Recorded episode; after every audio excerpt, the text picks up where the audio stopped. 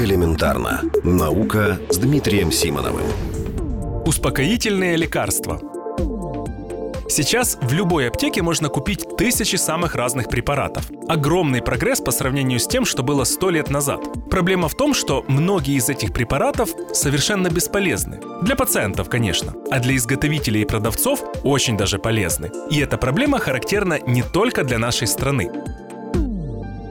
В Великобритании, например, медики продолжают приписывать бесполезные процедуры или бессмысленные анализы. Поэтому Британская академия королевских медицинских колледжей составила перечень процедур, которые чаще всего не нужны. Например, если у ребенка заболевание верхних дыхательных путей, то оно пройдет без лечения так же быстро, как если вы потратите деньги на какие-то препараты. А легкие переломы костей запястья у детей не требуют наложения гипса, достаточно съемного фиксатора. Согласно новым рекомендациям, пациентам на приеме у доктора советуют задавать уточняющие вопросы. Например, какие побочные эффекты может иметь эта процедура? Или, возможно, есть более простой альтернативный способ диагностики? Что интересно, проблема не только в докторах, которые вступили в сговор с фармацевтическими компаниями и пытаются запугать пациентов, чтобы те купили бесполезное лекарство. Проблема и в самих пациентах. Многие из них привыкли требовать таблетку по любому поводу, с которым они пришли на прием к доктору. И если доктор прописывает такую таблетку,